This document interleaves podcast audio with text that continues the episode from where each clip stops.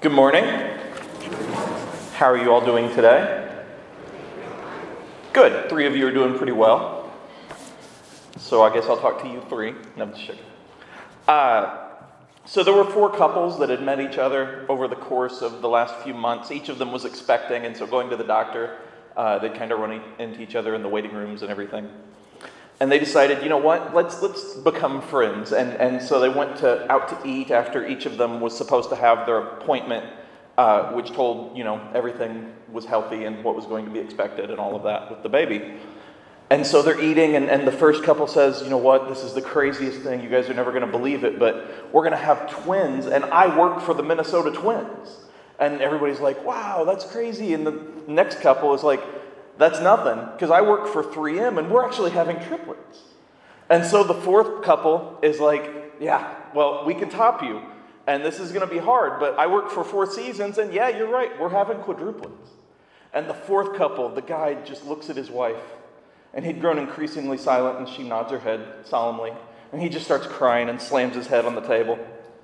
And she's like, he just got a job for 7 Up, and we're having seven. so, thanks. Okay, so we, we are continuing the Amazing Acts series, and this is a really cool series. It's a vital series because we are talking about the acts of the disciples, but also the acts of the new church and our acts as the church. Uh, and, and, often we, we focus on Paul and we focus on a few key figures. But as we go through, we're going to talk about people. Like today, we are talking about Ananias. And the scripture that you heard in the New Testament, often that leads to talking about Saul, and he's such an amazing figure and such a, a, powerful figure to talk about. But Ananias also was called to something big, something important, and something unwanted. And so I want to read just back to that, verse 10. Uh, now there was a believer in Damascus named Ananias. The Lord spoke to him in a vision, calling Ananias. Yes, Lord, he replied. The Lord said, Go over to Straight Street to the house of Judas. When you get there, ask for a man from Tarsus named Saul. He is praying for me, praying to me right now. I have shown him a vision of a man named Ananias coming in and laying hands on him so he can see again. But Lord, exclaimed Ananias, I've heard many people talk about the terrible things this man has done to the believers in Jerusalem, and he is authorized by the leading priest to arrest everyone who calls upon your name. So we don't know much about Ananias, either before or after this moment. Uh, he's not a pastor, he's not an evangelist, he's not a missionary, he's not a, a music minister, uh, he, he's not an elder, a bishop, a, a general superintendent. He's a believer of Christ. He's just an average believer like us. He's just an average person who is there to listen to Jesus, and he's called to something. And so he hears that call and he knows that call, and immediately he's like, Whoa, whoa, whoa. Are you sure? Again, not that he didn't trust God, not that he didn't trust everything that he was doing, but it's such a hard, amazingly hard thing. And sometimes we are called to things like that things that we don't want to do, things that are hard, things that are difficult, things that are scary. And so he knew of Saul. And last week we talked about Stephen and his death.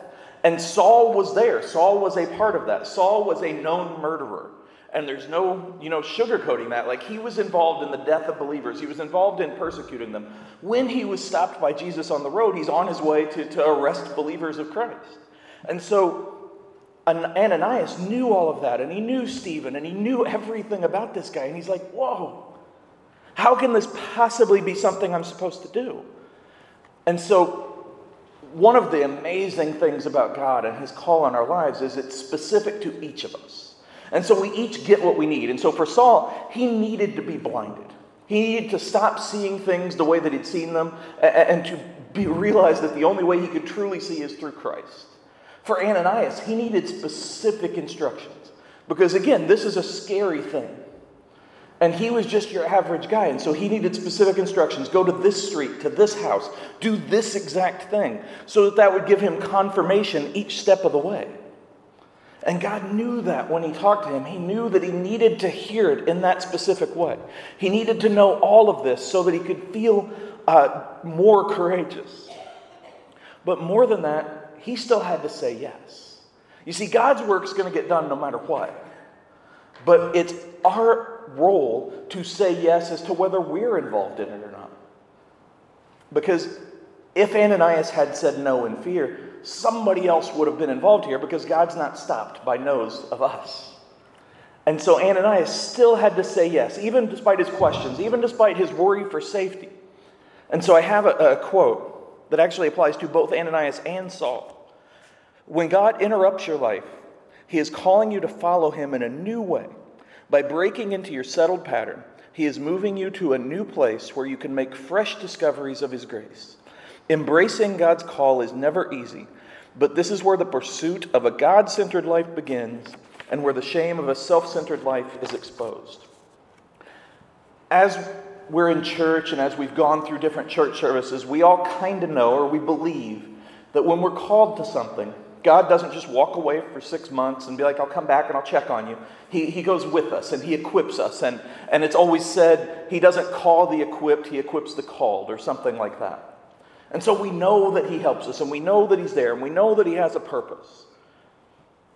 And we know that His work will be done with or without us, but it gives us a chance to be involved, just like with Ananias. And this quote goes to both Ananias and Saul because they were completely sh- shaken out of their lives, completely changed. And, and Saul, as we know, was called to major things. Uh, he started churches, he trained disciples, he wrote half the New Testament. Like he is a name we remember with Christianity. We know Jesus and we know Paul and we know Peter. Like these names are what got the church going. These are the people who, who did that. And, and so we know Saul.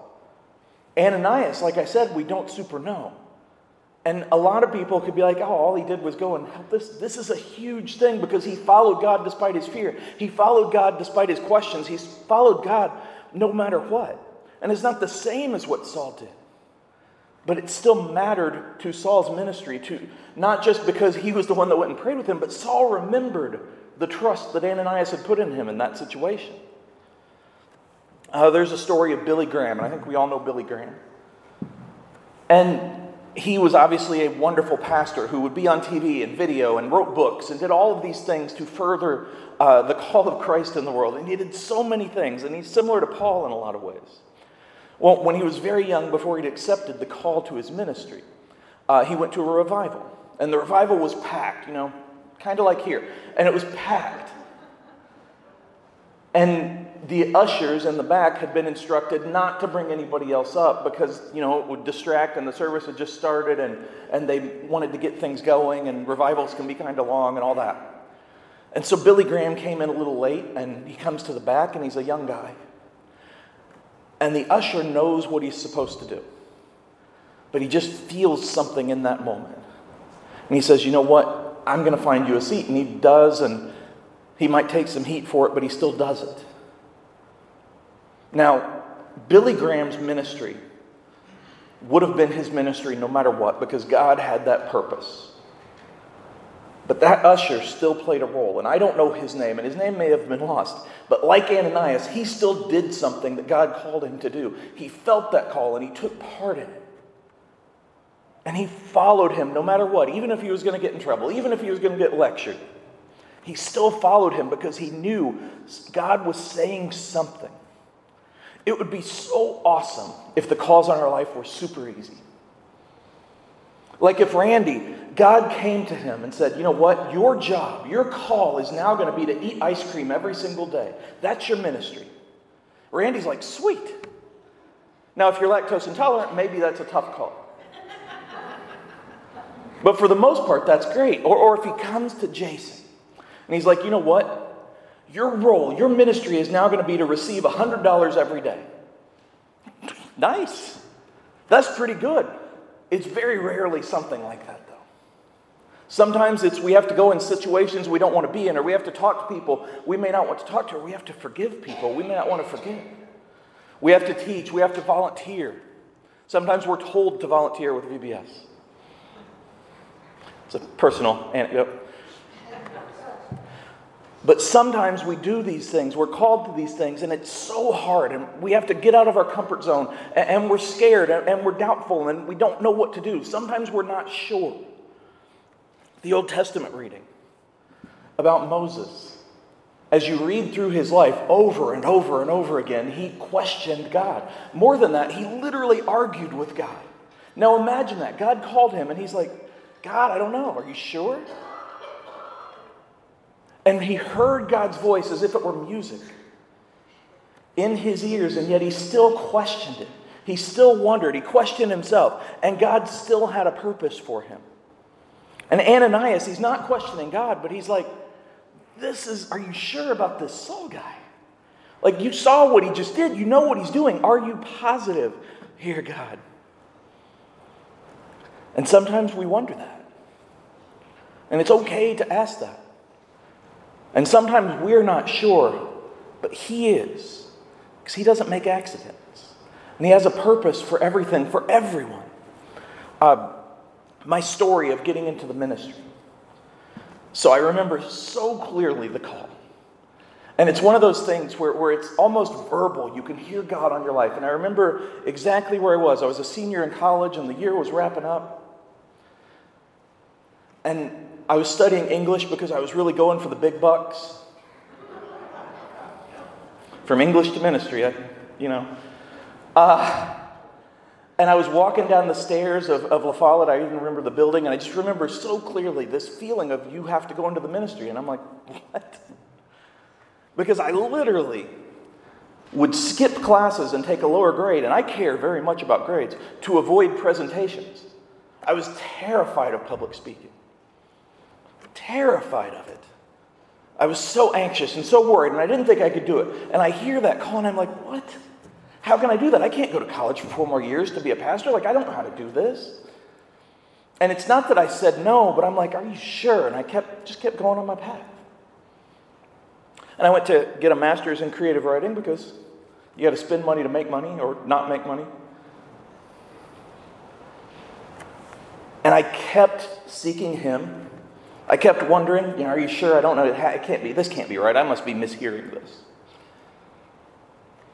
And then I, after graduate school, I went home, and my great grandmother had been diagnosed with Alzheimer's, and I went to stay with her and take care of her as she'd raised me.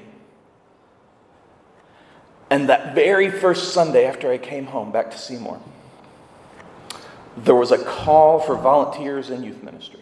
That very first Sunday. Because even though I was unsure of myself, and even though I was unsure of my call, God's like, I'm still here. And so over time, I continued to follow him and I continued to seek him and I accepted it. And I am not special. But he is. And he knows what he's doing. And so going to verse 15, but the Lord said, Go, for Saul is my chosen instrument to take my message to the Gentiles and to kings as well as the people of Israel. And I will show him how much he must suffer for my name's sake.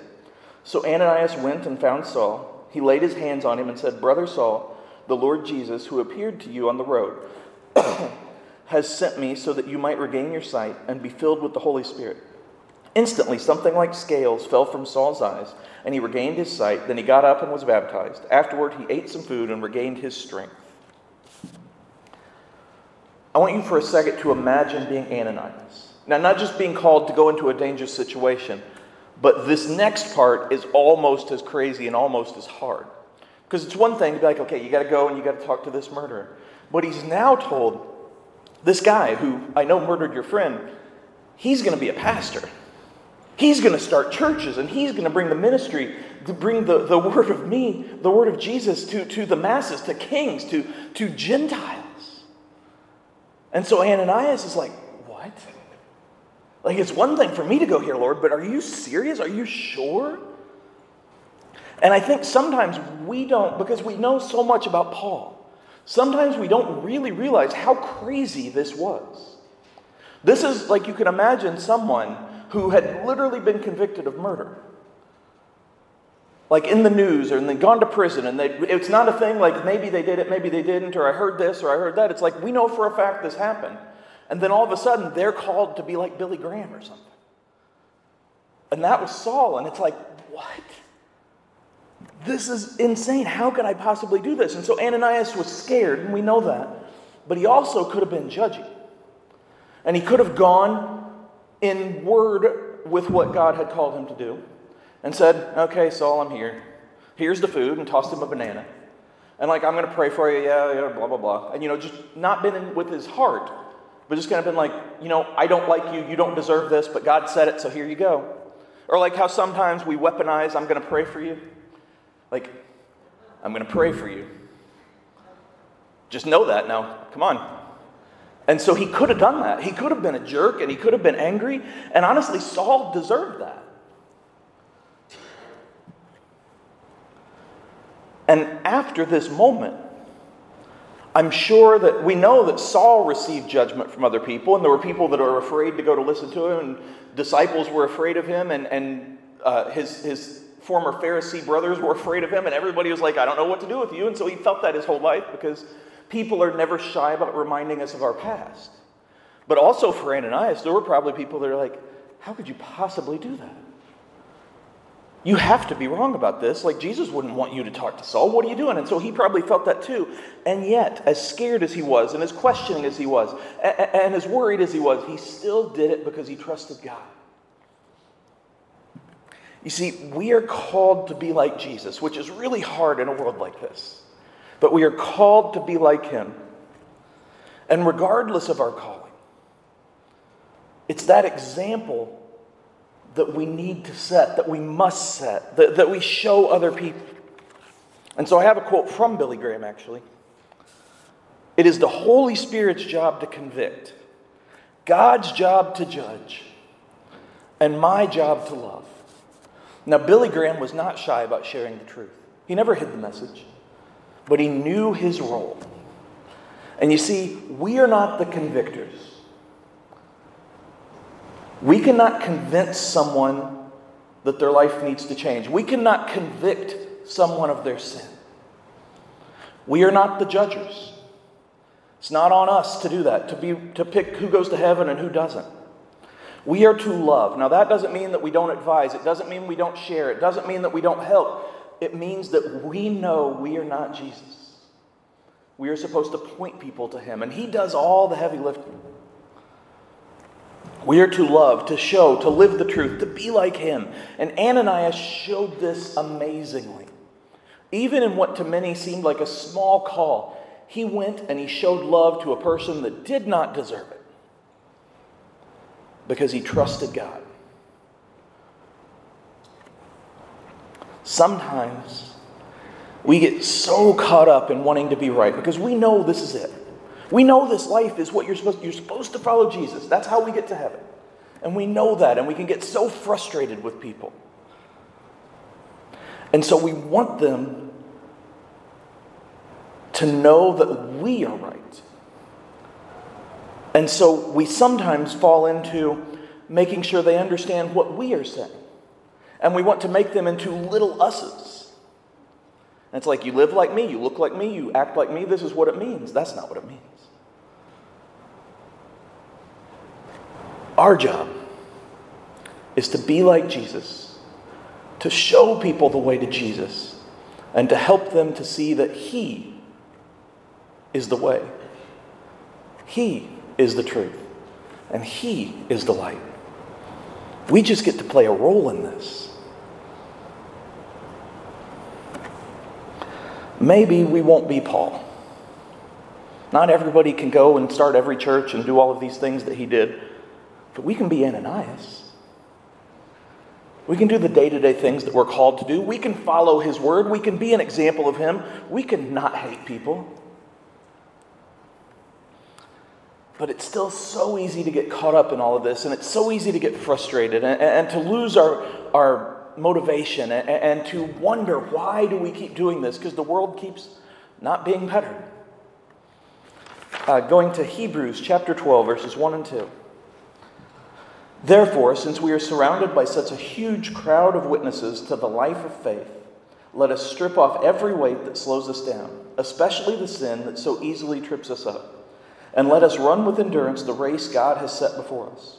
We do this by keeping our eyes on Jesus, the champion who initiates and perfects our faith.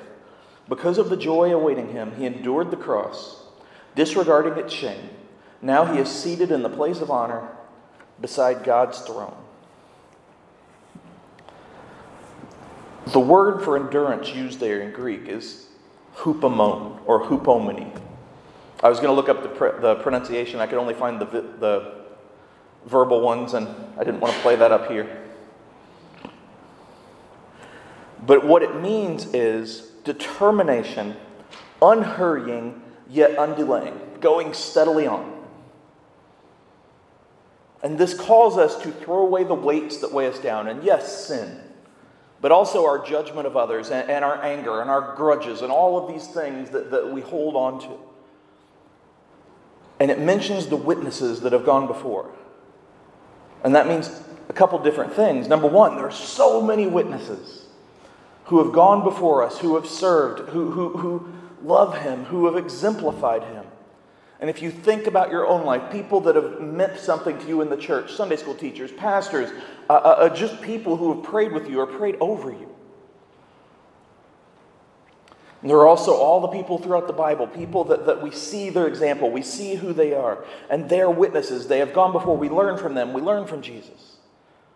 But also, there are witnesses always around. And they watch how we handle things, they watch how we treat other people. They're checking to see if our words match up to our actions. They watch what we post, they watch what we tweet, what we TikTok. I know this is a TikTok crowd. And they wonder, not if we're perfect, because nobody expects that, but does following Jesus actually make you any different? And they watch us for that. They're witnesses to that. I mention politics a lot because it's so frustrating to me. And I know that technically there's multiple sides, but really there's two sides. And both of them are so insulting and get so angry. And it hurts me so much when I see Christians get caught up in that. And people also see that. And they wonder what's it mean to follow Jesus? One of the hardest things about being an example is knowing we're going to fail. You're going to fail sometime. You are. We all are. And there are people that have a list of my failures. Those people are actually me. But that in itself can also be an example how we handle that, how we learn from it, how we grow from, from the guilt and the shame and how we let that go, how we toss that weight aside, and how we look to Him. We point people to Him. We apologize. We admit when we're wrong. We admit when we mess up, and we say, I am doing my best to serve Him. There are two things that, that you know about me, probably more, but two things for the purpose of this point. Number one, that I talk a lot.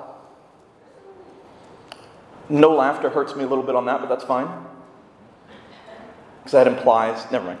Uh, number two, and I'm told this, is that I'm very open. And I'm very quote unquote real. And that's just because that's the only way I know how to do it, and I trust him, but, but that doesn't make me special. That's just me following him and trying to be like him. And we can all do that. Because none of us are perfect. But He is, and His love is, and we can learn from Him. And it's such a long race. All we can do is do our best to follow Him, to show Him, to exemplify Him. And I think about when I think of endurance, when I think about what it says about the storms around us, I think of Peter. And I love the story of him on the water because he literally walks on the water, like he actually walks on the water. But then he looks at the storms around him and he sinks. But what happens? Immediately, Jesus has his hand out. You see, sometimes we're going to be walking on water and everything's going to go really well and we're witnessing and, and things feel great. But then we notice the storms and we notice the, the, the bad and we hear the insults or we hear the rumors or whatever and we start to sink. But Jesus' hand will always be out. All we have to do is choose to grab it. And we learn and we grow and we move forward and we endure. We learn how he handled things, how he still called others.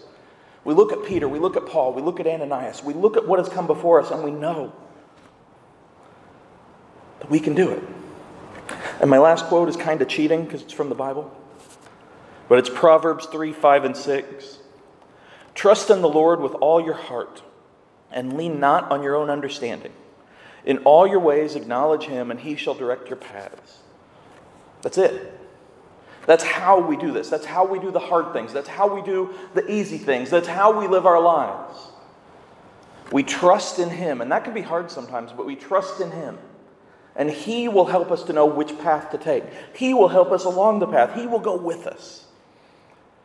And sometimes we're going to forget. And we see that throughout the Bible too, but we keep trying.